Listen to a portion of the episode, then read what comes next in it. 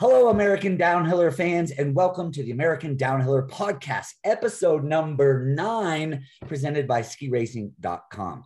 Today, we will share our thoughts, stories, and memories of running the craziest, most dangerous, and wildest ride on the World Cup circuit, Kitzbühel's Hahnenkamm, also called the Streif. It drops 2,800 vertical feet, not too challenging, covers exactly two miles, not that long and last year's winning time was one minute 53 seconds. Not that tiring, but it is filled with the craziest I have ever skied on in my life. It is what all downhill uh, courses are compared to. Hi, everyone. I'm Doug Lewis, two time Olympic downhiller, and I raced Kitzbühel from 1984 to 1988. And my fifth place in 1986 personally ranks higher than my World Cup, World Championship bronze medal. If I had only one word to describe the Streif, that's a tough one. I'm going to go with crazy. Everything about it is off the chart. Hey, joining me are three of the fastest American downhillers in our history on the Streif founder of the American Downhillers, Marco Sullivan, a four time Olympian who raced Kitzbühel from 2003 to 2016 and had a career best sixth place finish in 2006. But he also DNF'd on the course and he lived to tell the story. Marco, it's tough. One word to describe the Streif. I can't think of one word, but it's the showtime count. That's the hyphenated word, maybe. it is showtime on the downhill circuit. Good one. AJ Kitt, a four time Olympian who raced kits over 10 years and was the first American downhiller to reach the podium in the modern, uh, modern era, a second place in 1992. AJ, you're showing us the uh, trophy. One word, if you got it, for Kitzbühel. Um, consequential in a lot of ways on the on the high side and on the low side. You know, you can have your biggest crash, you can have your biggest victory. Awesome. Perfect. And finally, Daron Rahlves, winner of 12 World Cup downhills, uh, excuse me, 12 World Cups, two of them at Kitzbühel, the only U.S. winner of the Hahnenkamm besides Buddy Werner. Um, Daron became a Hahnenkamm champion in 2003 over Didier Cuche by five hundies. He also won the Super G there in 2004. I want to hear all about being a winner there, but Daron, one word to describe Kitzbühel's course. Strife. Strife. And, and it means challenge.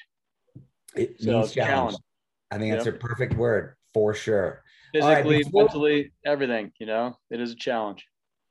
All right. Before we get into the course, I do want to ask uh, all of us um, what was, you know, the first time you heard about the Hahnenkamm, the first time you saw the Hahnenkamm, the first time you traveled there, what were your thoughts? And I'll go first at this one. So I'm a sophomore at Green Mountain Valley School. I was a slalom and uh, slalom and uh, GS superstar. I wanted to be Ingemar Stenmark, and I remember being at the common room in the common room of Witch's Hat, watching Wide World Sports. This is back when I was 15 years old, a sophomore, and we saw uh, Kitzbühel on television, and Corey Murdoch, a guy from the US, crashed so hard, almost like uh, Brooker's crash at the bottom on, on the Zielschuss. And we all just could not breathe. We could not look away at this crazy crash. And we all looked at each other and we p- actually pinky swore we all said to ourselves, we will never run that course. It is too dangerous. And five years later, I'm sitting at the start running Kitzbühel. But the course, when I first saw it, I thought, never in a million years would I run that. How about you guys? What did you first think of it? Mine was similar to you, Louie. I um, I kind of learned about it uh, when I was a kid. You know, I was at, at Mountain House School in Lake Placid as a I don't know 14 or 15 year old ski academy kid, and there was this this older student at the school that all he talked about was racing the Hahnenkamm, racing Hahnenkamm, racing Hahnenkamm. And it's just like he was obsessed with it to the point where it was like, this is kind of a joke, but what's this all about? Like, you know, I, that was my first introduction to it. And then when I first really saw it, the first famous, my first most sort of famous uh, memory is Brooker's crash. So then it got kind of paid off like, oh, now I know why that guy was so into it and thought that this was like the ultimate experience in ski racing. And, and frankly, it, it, that's exactly what it is. I was kind of opposite. I was frothing to ski this thing. I mean, all the hype and everything from the US ski team guys, how it's like such a big deal. And, um, you know, it's like you make it down on race day, you acquire veteran status. I wanted to be a downhiller. And it was just something that I wanted to step up to and, and see what I was made of. So it was something I was really charged up for. And I did go to Kitzbühel the first time before I even skied and walked down it in the summertime. And that kind of raised the bar even more because when there's no snow on a hill, it's steeper. And I had like, I mean, a whole summer to think about it, sweating it, but fired up. And then I get there and it was actually a little more tame with snow on it than it was seeing it just like dirt and grass. I think for me, I don't have a, t- a real childhood memory of it, but I remember showing up there for the first time and I just made it into the top 30. I was, you know, rookie on the tour. It was my first time ha- starting a training run in the top 30, I think, and I, I drew number two. And so number two out of the gate, and Aamodt, and Kjetil Andre Aamodt, like a childhood idol, was starting right behind me. And he, I told him it was my first time going, and he just started jiving me a little bit, like, oh, don't crash. You know, this place is pretty scary. It's tough down there. And he's just giving me a little bit. and then I go down and I crash I, over the Hausberg. There was like a big fog bank and I landed and couldn't see anything and just like tomahawked into the fence and kind of hurt my leg. And I ended up not being able to race. But Aamodt came and found me after. He's like, "Oh, I'm so sorry, man. I didn't mean. I thought I didn't know you were actually going to crash. I was just trying to make it make it an experience for you." And so he felt really bad. But that was my first real experience on the Streif. He spooked you. He's probably trying to mess with you a little bit, but then yeah. oh, this kid just wadded up. Sorry, buddy. Yeah. Daron, your story reminds me um, on my first trip to Europe, we went through Kitzbühel as a I don't know, probably 17 year old. And we stopped and we hiked Kitzbühel in the summer. And this is when I was infatuated with it. I was scared for a while, but then I came infatuated with it.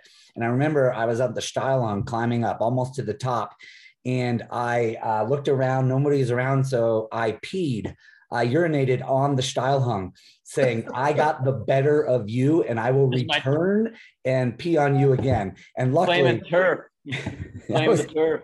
I was claiming my turf. Luckily, it never got me. So that's a little too uh, much inside baseball there. But so the most asked question I get is what is going through your head when you're standing in the starting gate at Kitzbühel? Uh, Daron, I'll throw this one to you.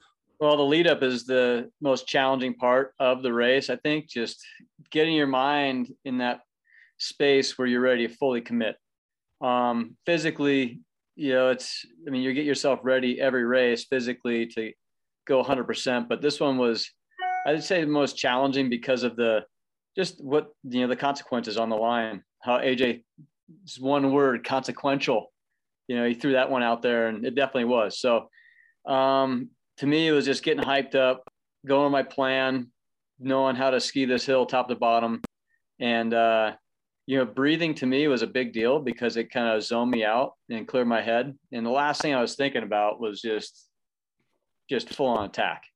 Um, so there's a process of just thinking about it, getting all organized in your head, what you're going to do, maybe going over a few last details with the coaches over the radio, your teammates, but then lock into your plan and do not deviate and just have a one train or one track mind. And it's, you know, freight training down this hill and, and going for it.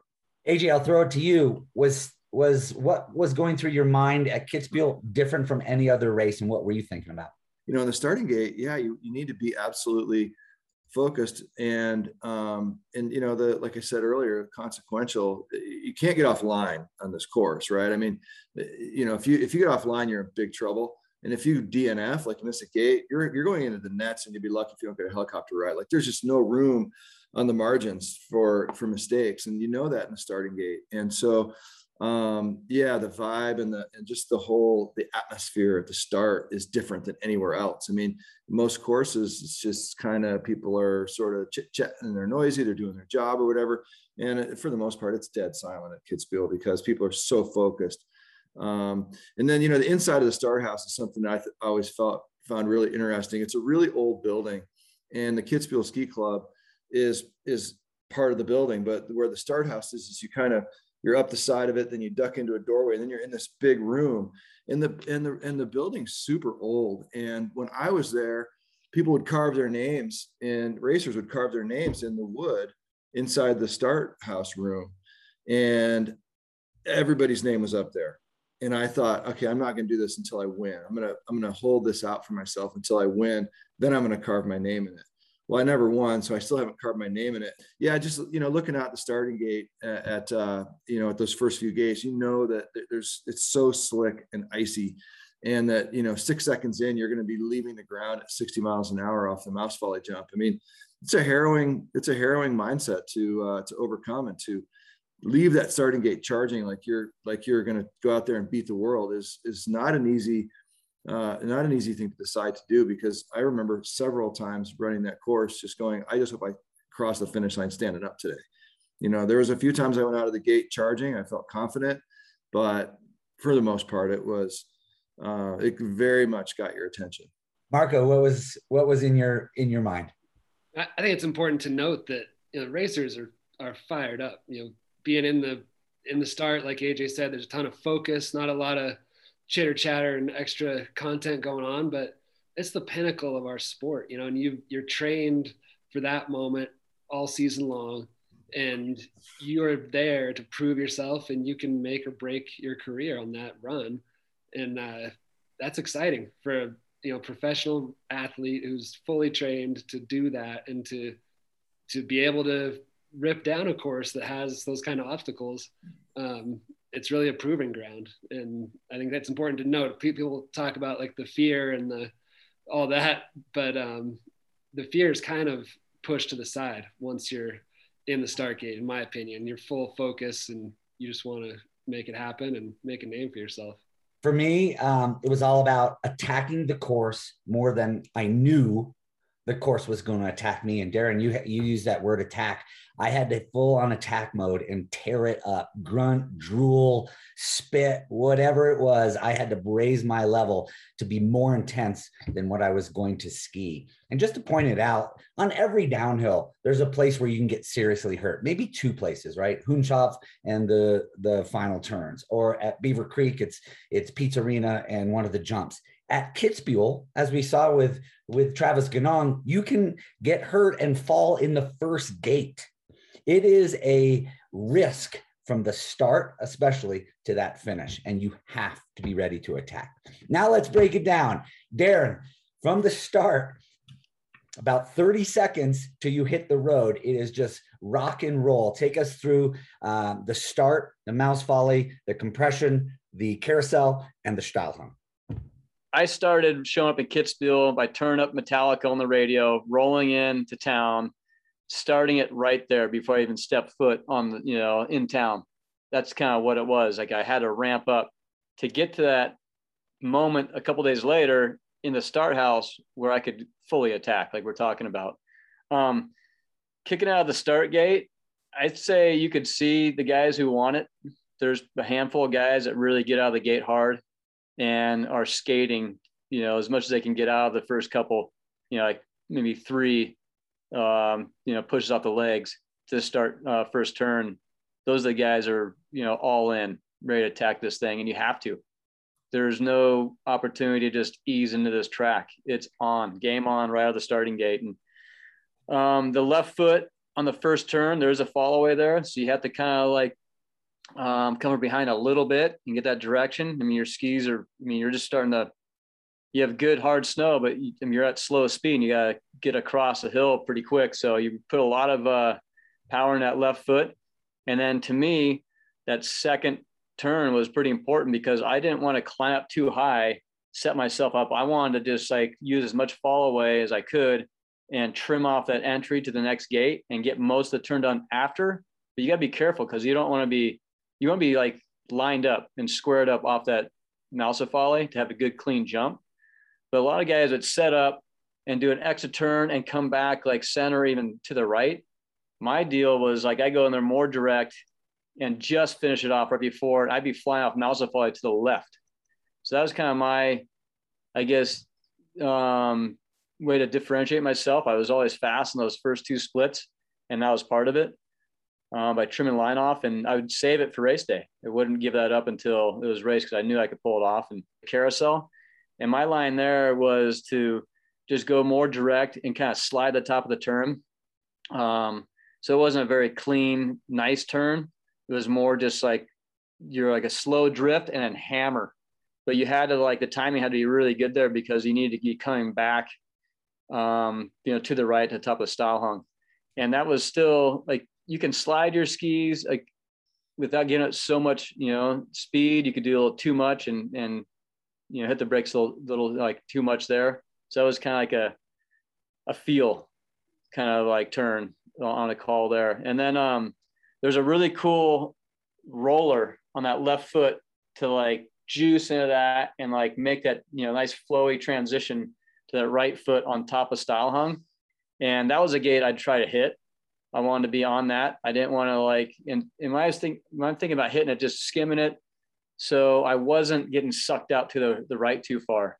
But my main focus from there down was to be the fastest, like put the fastest, you know, speed on the clock going into the, into the road because leading into the road, I mean, I, with my size, I need to have as much speed as possible just to stay in the hunt on the, on the flat section. But I'd say leading into that left foot on the road was really critical because it's blind, it's a fall away, it's a basketball term we call it. So you're going around the corner, and if you're up too high, you're gonna drop down and like get you know too close to the fence and lose momentum. And if, if you're like too deep at the top, you're just cut, you're just run too much of a long you know turn to that that uh, left foot or so is that was a challenge like actually hitting that up you know, just right. But um, I think that's the greatest thing about downhill is the puzzle, putting it together and, and trying to like figure out lines and timing, where to pressure and all that. But it was game on from start to to that section. It was about 26 seconds from what I remember, um, and then trying to cook onto the road. So, and the next section, see it on I'm TV. impressed to hear how much uh, how much line variation you played with Daron because I always felt like I mean, to, to some degree, whatever sort of timing and line I chose as I entered the, the, the you know, the, the carousel turn, that just dictated everything for me to the road, right? Like some days, some days I, sometimes I nailed it.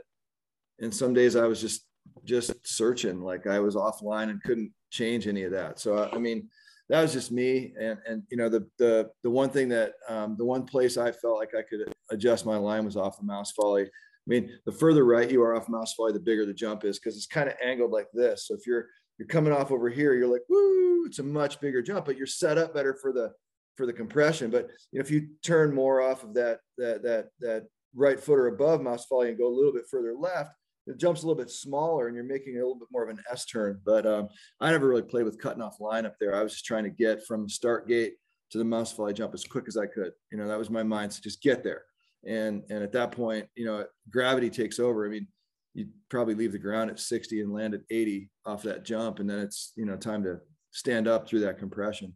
So it i mean to me it was all about about rhythm and flow. Um, I, I, I wasn't really playing with line.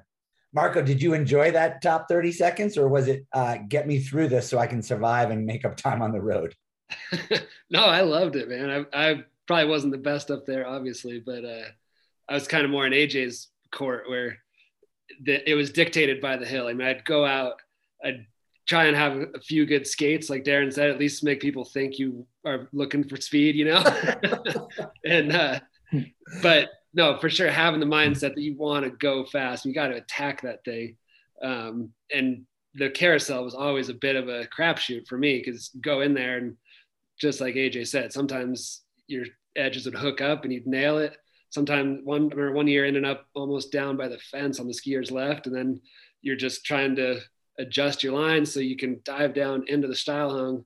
Um, and then I think the left footer at the bottom of Steilhang is probably the toughest turn, or at least top three toughest turns in ski racing, because you can't really see the exit onto the road until you're right on top of it. So the whole initiation of the turn in the middle, you're just bouncing along that side hill and when you finally eyeball the exit you're either pointed at the fence or you're pointed where you want to go you know and we've seen a lot of guys eat that fence right there because once you're once you see it it's already too late you know you're committed I think we all had our best laid plans, uh, but you then, as soon as you got onto the course, it changed, and you had to deal with the line that you ended up with. But I had to, I have to agree with, with uh, Sully uh, in the basketball turn, the left-footed uh, Steilhang turn.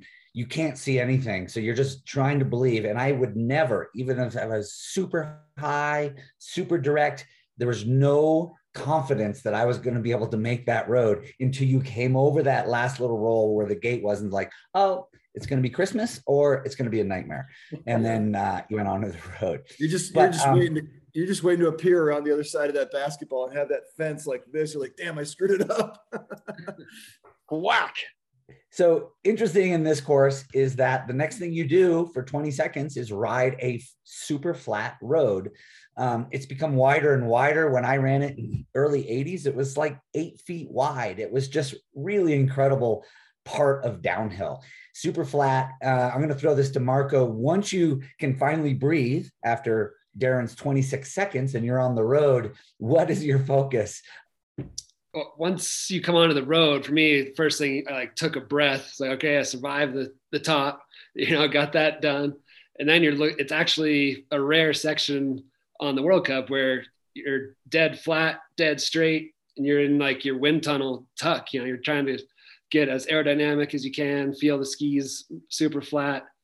Um, it's a spot where you know the old saying, you're not going to win the race there, but you could lose time lose the race from between the road and the next real challenging challenging sections on the bottom.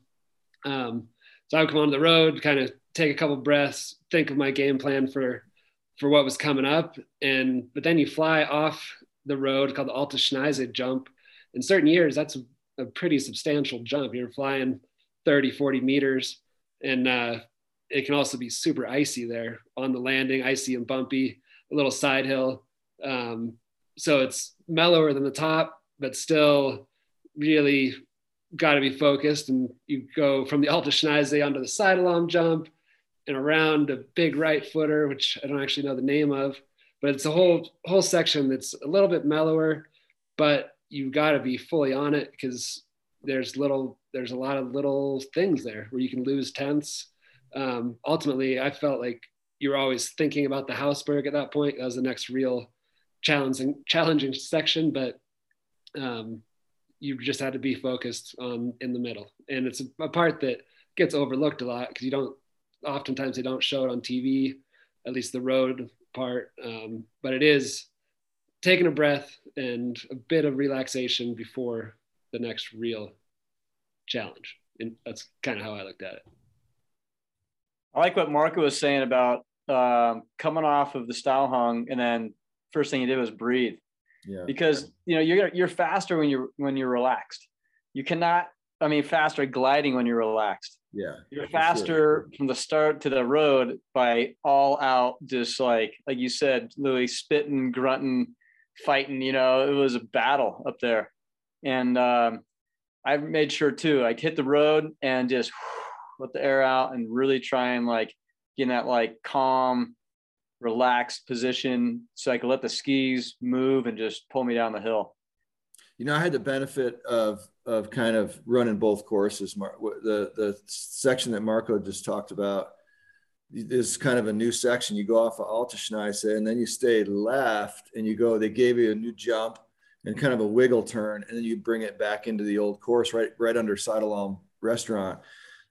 Back in our day, Louis, when I started and when you were racing, you'd go uh, off of which was like, you know, you're going off of this road at, I don't know, 60 miles an hour, not really that fast, but it went from this really calm 20 seconds to you jump off of this thing and you land in like a icy mogul field.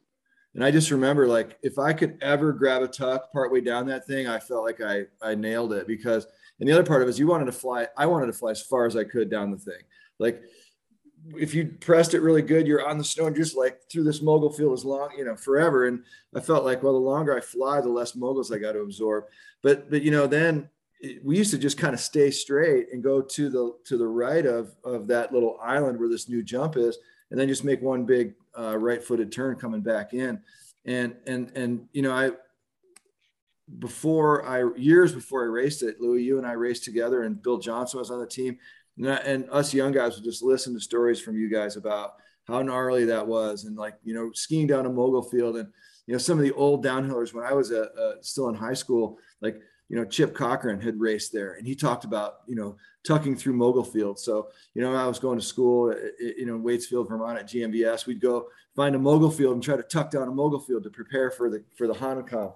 Um, and that's exactly what it was like. But nowadays, I mean, I went back a few years ago and it was just, they groomed it and iced it and it was perfectly smooth and, you know, glistening, eh, you know, with the, with the light. And um, so it's, it's changed a little bit, but man, that, that middle section, you get 20 seconds of rest, but then you've got to get back into fully paying attention to what you're doing because it really comes at you, especially now with this new section. And like Marco was saying, there's a compression there. You come over like a sweet kind of like roller and you're switching and then this is there's an intermediate timer right there. And i actually i could hear the announcer. This is the first time i could hear the announcer like light up. If you're killing it and you're fast that announcer gets on that mic so loud and excited. And i've heard that a couple times going by. So it kind of gives you a little extra like i'm in the game i'm in the hunt like just keep pushing. But you've seen a lot of guys screw up there quite a bit. I think maybe they they um, ease up a little too much. A lot of guys will come in there they've like high sided, hooked up weird, hit the fence. Bode rode off the fence when you're there. Guys go on the inside of hip. They, I mean, it's maybe because they're just like, oh, I got through another like pretty difficult section, and I just gotta like roll through this right footer. But that eats a lot of guys up. I think Marco, you said it the best. Um, you may not be able to win it, road Alte Schneise Lärchenschuss, but we've all seen people lose it there. Bode is a good example. He went off the net, just leaned in. You're not focused enough because you are thinking about the Hausberg and the Zielschuss coming up because that is, to me, the gnarliest 20 seconds of downhill in the world. You go off that That's Hausberg. A mistake. And, you do not want to be making, you know, thinking about that, Lou. You know, that's what we talked about before. It's taking one section at a time, but so easy to have that like looming in your head. Sorry, I just want to yeah. throw that in there of house. No, for sure. You gotta you gotta stay in the moment, and I think people yeah. are are thinking ahead, and that's the wrong wing. So there's a nice Red Bull uh, banner now, but not when uh, AJ and I first started run. But it is craziness. I'll uh, I'll just explain it. You're on a left footer. You come off this jump, and it's blind, like a lot of Kitzbühel. You land on this bank. You try to get as much uh, right footer as you go over a, a slight basketball, and then you are riding a side hill that is to me, I, I, remember it as a cliff, a side hill cliff that you have to get on that right foot and everything has to be there and you're just holding on, holding on, holding on. And I used to just zero in on that gate on the Ziel Sprung. And if I could be on the left of it, Happy New Year, happy birthday. If I was on the right, you were in some serious trouble. You drive that and go to the bottom. But it is so intense. Each of you talk about your thoughts and maybe one of those rides that didn't go well or did well through that session because it makes or breaks the race. Yeah, I mean, it's like Daron was saying, you know, that's the spot for me in all of World Cup. You know, that was the the most. Um, ah, I don't know. It was the spot that I had to dig the deepest. Right, coming into those last turns after after Slalom, you're heading into those Super G turns around the Hausberg restaurant there, and you're just getting ready. You know, you know this like blind drop off is coming, and you're like, yeah, I want to win this race. I want to get there as quick as I can, but I'm not really sure I'm ready for it. Right? You're like, I got to dig deep for this because I mean, again, it's just like one. And once you once you drop off that thing. I mean, it, that's when you really start to hear the fans and feel it because there's so many people at the bottom and they're screaming and there's thousands of people on all sides of you um, but it's full commitment. It's full commitment. You got to press, stay right off of Hausberg a little bit. You've got kind of kind of a roller in the middle of that turn, that that basketball turn. That you've got to execute right. And and and for a few years there, I had the timing. I had the timing down, and where I would land, I would delay my pressure, and then I would go with it, and it would set me up just right going around that that high gate at the beginning of the the side hill. And if I could get that just right, and you weren't climbing too high to dump speed and you weren't you know too low and having to hook back up the hill to get to that last gate at the sprung that was great i mean and you'd nail it and then um, you know another thing that i think changed as well over time is, is uh, you know that compression at at the at the bottom of the Zielschuss before the um, the finish jump. I just remember like the first years I raced it, all I could think about was don't get squashed onto your onto your tails in that compression because you won't have time to recover forward before the jump. You'll just go off the jump and loop. And so like that was just one more one more thing that was like don't lose focus, stay forward, you know, and your legs are smoked. Your legs are smoked in the super G turns before Hausberg. And you know, you're just hoping that they will respond in the side in the side hill and into that compression. But then man, I tell you what, going off that last jump, it was a sigh of relief because if you nailed it, it's a nice long flight. You land and you're just straight into the finish line. And that's for me, that was the first moment when I really felt relief was was in the air off of uh, off of the finish jump because um, I kind of at that point I figured I was going to make it. yeah, I mean it was like a marbled staircase trying to like traverse on that and um, come off Hausberg Kante. That was always a sweet jump because it just drops right off and then you uh, land and make a switch to the right foot and you go into that compression and try and trim off a little line there into the compression and just get all your momentum going across the side hill. You see guys that that establish a momentum a little later and they're still getting sucked down the hill and they're either going to pay with like fighting the whole way across to come back up or they're going to go into the fence. And there's, you know, that's that's another spot where I mean you're feeling it. You're minute and a half into the race. Um, your legs are your legs are you know you're you're fighting to hold on and like uh, you just mentioned digging deep. Just everything you got to like fight and try and hold a super clean edge and then trying to get those arms in front to try and reduce any uh, drag was a big focus for me but you're holding on. You you can't really give up until you pass that gate on the Zielschuss uh, sprung there. You're just holding, holding, holding, holding, holding, and then just you know like clear that gate, and then it drops off. Then you can let it rip to the the finish. But then uh, I mean, there's some big speeds there. I remember um, a couple years before I raced, I was looking at like there was like 93 miles an hour. It was like you know I saw something like that, like 140 something clicks um, quick, you know, through there. And that jump is, is a fun one. But another thing I do too is like just let it fade right to the finish. Because if you look at the hill, it does tilt a little bit like that. And I would just kind of, instead of holding it straight, my line was kind of always like going to the outside, like right third of the finish track. I just felt like I could make up a few more honeys down there. But picking it apart, you know, like always looking at ways to pick it apart and just make a little more speed. I'm glad to hear you guys had so much respect for that turn and that that uh, traverse because it was always in my head, and I know everyone. I mean, everyone just you looked at that thing, and there's so many off camber angles and the compression after the Hausberg. You're right where you initiate your turn. If you're in the right place, is actually a compression, which you know, if you're a ski racer, you know that what a when you hit a compression, what it does to your skis, it's it kind of bends them up really aggressively, and that's just another factor where you got to react to that while you're trying to recalibrate your direction and it's blind going over and and watching the guys who were really good on that turn, uh, like Stefan Eberharter comes to mind, Cuche, obviously, Daron, you're always fast down there. Um, but it was just so impressive to watch the commitment into that turn in particular, the right footer below the Hausberg and that dictated your line across the traverse. Um, and I'm just thinking about my last year there. I watched Aksel Svindal. There was like a little hole that was developing right on the initiation of the turn. So Axel goes down, cartwheels in the fence. He was the number one racer at that time. Reichelt, Hannes Reichelt comes down, another guy who had won the Hahnenkamm in the past. He blows his knee, cartwheels in the fence. George Streitberger comes down, blows his knee in this hole. And I was running like behind, right behind all those guys. And I knew at that point, it was, my last year. And I got to that point and I just like gave a little stivvy and went inside oh, that. No. And I totally, I was at that point in my career, I was just like, this isn't worth it, man. I, I don't have the headspace anymore. And that, that was one of the moments where I knew I was I was done because like if you can't embrace that feeling, be willing to commit on that turn, you shouldn't be there, you know. so, but that turn is just like like Louis said, win or lose, or definitely win the race was that turn. You had to commit.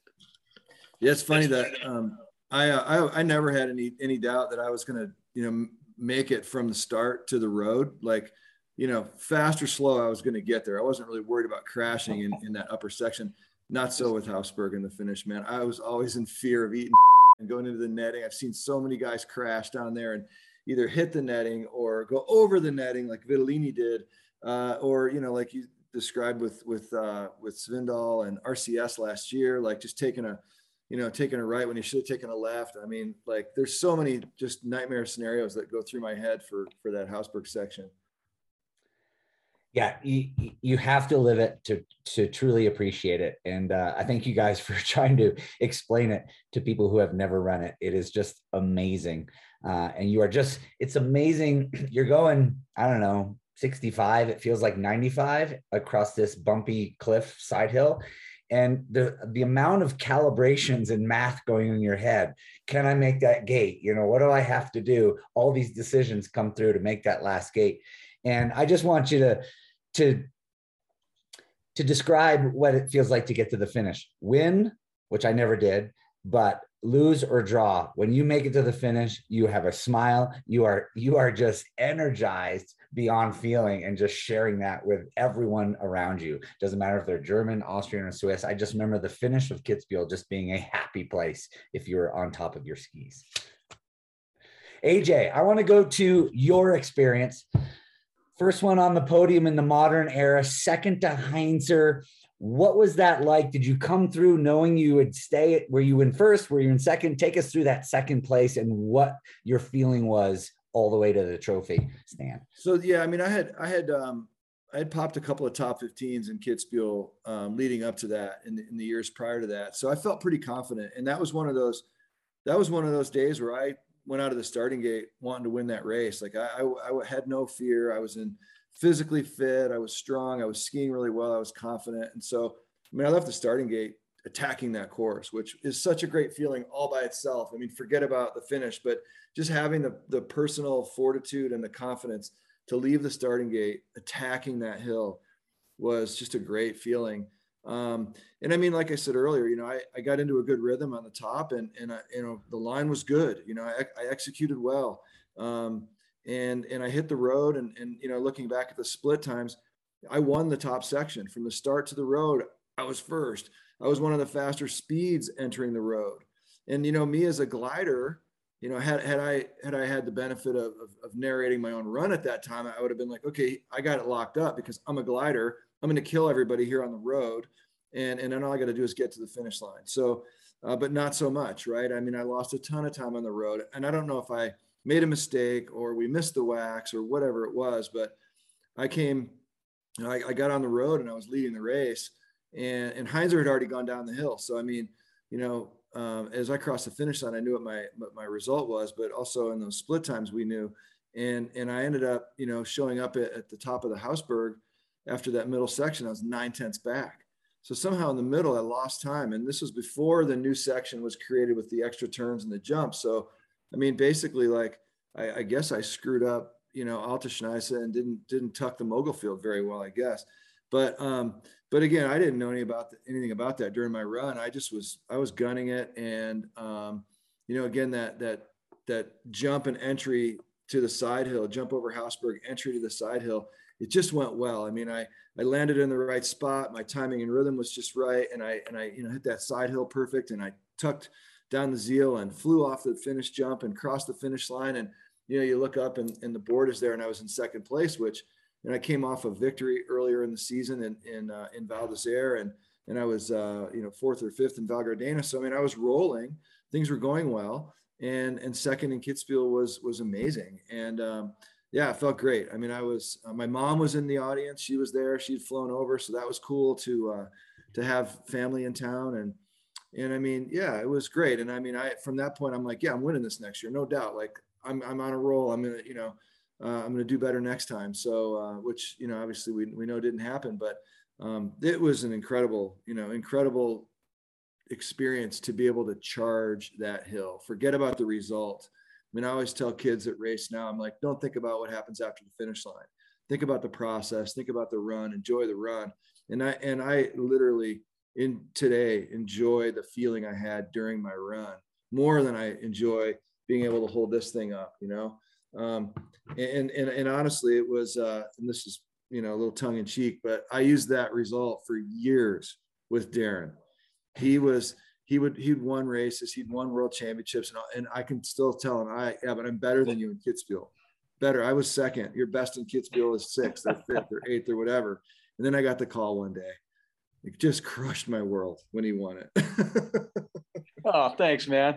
Uh, I have to say, my best feeling ever as a ski racer was getting in that gate. You know, at all these like you know tough races, um, especially at the Hahnenkamm though, and having that full commitment, um, just ready to find out what I was made of, but but ready to give it all. That was a defining moment that probably I live for more than anything else. Yes, it's nice to back it up with being fast on the hill, but to just be in that position and and ready to give it your all with no doubts, I think was the most gratifying thing I ever had. And Daron, we have to, if you can truly describe it, what's it like being announced as the winner of the Hahnenkamm in Kitzbühel? Well, I think the, the biggest defining moment for me, I was talking to Rudy Huber today. I was I'm in Austria. I'm in the the you know atomic homeland here in Altenmarkt. Just stopped at uh, Schladming to link up with Rudy Huber, who was the race director um, at Atomic when I was racing and we were we were talking about kits and the defining moment for me was being on the podium i shared third place with stefan eberharter werner franz was second hermann maier wins so a sweep for austria except for i was like you know in third there as well but to hear Hahnenkamm sieger Hermann Maier, like get announced at the nighttime awards in front of like thousands of people up on the hill was probably you know it was the craziest moment i ever had it was before being on top of like when I won. Um, cause I was like, at that point, I was so fired up, you know, to like have a great result, but I wanted to be that guy. I wanted to feel what it, that was like. And um, it was just, I kind of felt destined that day. I don't know. I'm like, this is my day. And it was a day with weather and all that and everything. But I had a third place there in 01 I'm walking to the press conference. I think Tom Kelly gets AJ on the phone. And like you just said, we still know who the best American is there in Kits, right? Like, congrats, buddy. But like, I'm second and you just got third.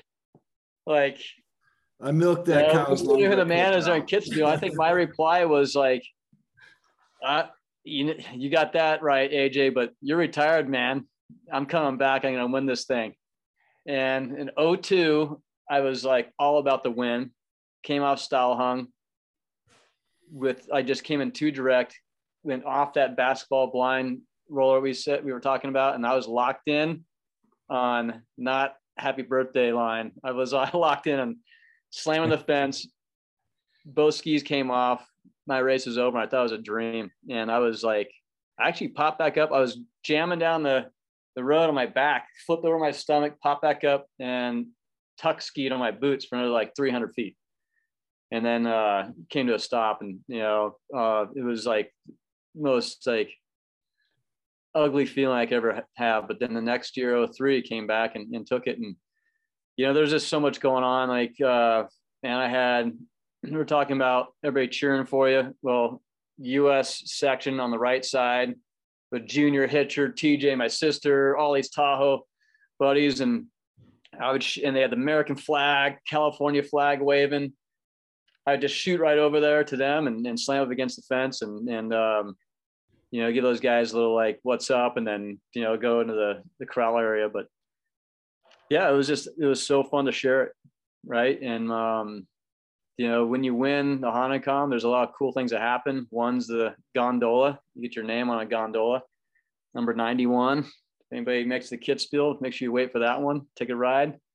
But then there's uh, the Siegerstrasse, so Winter Street.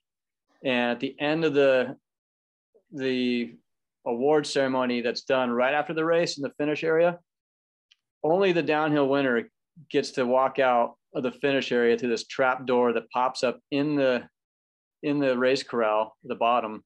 It like lifts up there's stairs that go down and it closes after you and you're gone. I saw herman walk down that the year i was third and i was like all i want to do is find out what was down there. I want to ask him uh, the next race or awards that night. And i was like you know what? Like aj said i'm not gonna like carve my name into the star house until i win this thing. I'm never gonna know what's going on down there until i win this. And you know you have all these amazing thoughts of I, I, I thought it was like okay all the past like legends of the of the you know Hahnenkamm are down there high fiving you best schnapps in Austria. And uh there's none of that through there it's cool but y'all still want to know but uh yeah it's not quite like that but it's pretty cool to escape you know route to get out of there and you know it's just another way kind of just Kitzbühel separates itself from. Where where does it pop up? Where do you come out? I'm not telling you, man. I don't want you, you know. In Never, the, Neverland. The uh, race building over there where they have the awards. How do you know, Marco? Oh, it goes that way. Yeah, it doesn't. Oh. I don't know. yeah, so I'll let you know. So you go downstairs, it hooks a right, and up on the wall there is some cool plaques, and there's like the podium, really nice, like nicely done plaques and there's a you know podium of the names and then all signatures on these like you know on the steps and then it goes out comes up through this like kitchen at the red bull house which is that where they have the official awards and where the you know commentators are the you know the tv crews up there but it comes out underneath that place and so you just bypass a ton of people you know but there's still people know you know fans know that the winners have come out of there just over the years seeing them. So they're stacked up and it's it's madhouse there, but it's pretty cool, you know, something a little extra going on there in kits. But I'd say it was just unreal. I mean, that was my number one focus every year was to try and do it there. And and um, yeah, I had a lot of close calls too of two one hundreds from a win. I had seven podiums there, two fourths, those ones probably hurt the most. Two fourth places in Kitzbühel sucks. Yeah, the other, you know, just circling back real quick, Louis, you asked about one word. You know, the other one I was thinking about was tradition because it really is. I mean, Kitzbühel's all about tradition. And, you know, Daron, you know, you you said that uh, you, you used to go to the um, the finish line when you drive in every every time, and I wonder if that started with us because the tradition that existed when I came on the team, Louis, was you were a rookie until you finished Kitzbühel on race day, and then you got your veteran status.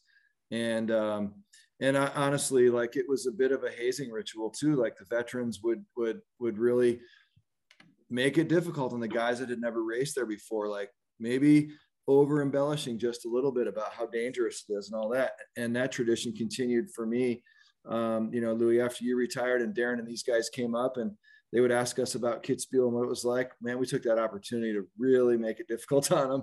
And, uh, and, and certainly to this day, the first thing I do when I drive to town, I mean, I've been over there a few times the last few years and I pull into town, I drive to the finish line. Like I want to see that baby right away. And, you know, uh, we used to do that in the team van. We pull into town, we go and it's like, okay, time to start the relationship today for the week with this course. We're going to, introduce ourselves and we're going to get on the right foot and um, and so you know these traditions at a place like Kitzbühel are really special and they evolve and and uh, and it's it's a lot of fun. Yeah, I didn't know about that. I didn't know that you guys did that. You know, but that was something that I mean I ended up doing on my own, right? Metallica's cranked up, ride the lightning, rolling to town. I'm walking up to the. I actually walked up to the last jump, but it was like the one moment I could have the hill to myself and I would talk to it. Like I would give it respect, but I'm here to own you. You know, like keep me safe. I'm basically talking to the mountain, like, you know, just help me go fast here, keep me safe, but I'm coming out here to own you. And then I would actually go down to Londoner, have a beer and a Jaeger shot before the first team meeting. I'm not kidding. I'm like seeing those guys. I'm like, I'm gonna come here. I'm throwing down the hill. I'm not gonna see you till Saturday night, but it's gonna be on So the tradition continues this weekend with two downhills, one on Friday, one on Saturday. Make sure you tune in, wake up early. Thank you to AJ, Marco, Daron, and thanks everyone for watching and listening to our American Downhiller podcast. If you liked it, spread the word, share with your friends, post about it, tell your coaches, teammates in your club. You can find us in audio form on either Spotify or Apple. Just search American Downhiller podcast and our video version exclusively on skiracing.com. It also helps a ton for you to dis- subscribe and also give us a five star rating. Looking forward, our next podcast will cover a variety of topics, including U.S. Olympic team qualifications, the Olympic downhill course in China, more special U.S. ski team guests, and the final downhills on the circuit this season. Don't forget to watch Kiss Kitzbühel races this Friday and Saturday on Peacock and NBC. Thanks, and always remember ski fast, take chances.